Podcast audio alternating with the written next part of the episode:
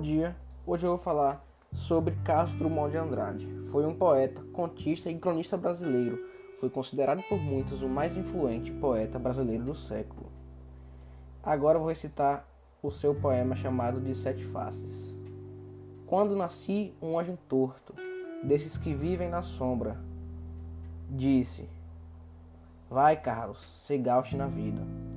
As casas espiam os homens que correm atrás de mulheres.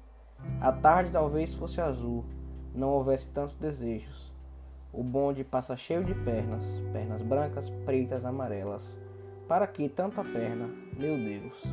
Pergunta meu coração. Porém, meus olhos não perguntam nada. O homem atrás do bigode é sério, simples e forte. Quase não conversa, tem poucos, raros amigos. O homem atrás do óculos e do bigode? Meu Deus, por que me abandonastes? Se sabias que eu não era Deus, se sabias que eu era fraco. Mundo, mundo, vasto mundo, se eu me chamasse Raimundo, seria uma rima, não seria uma solução. Mundo, mundo, vasto mundo, mas vasto é meu coração.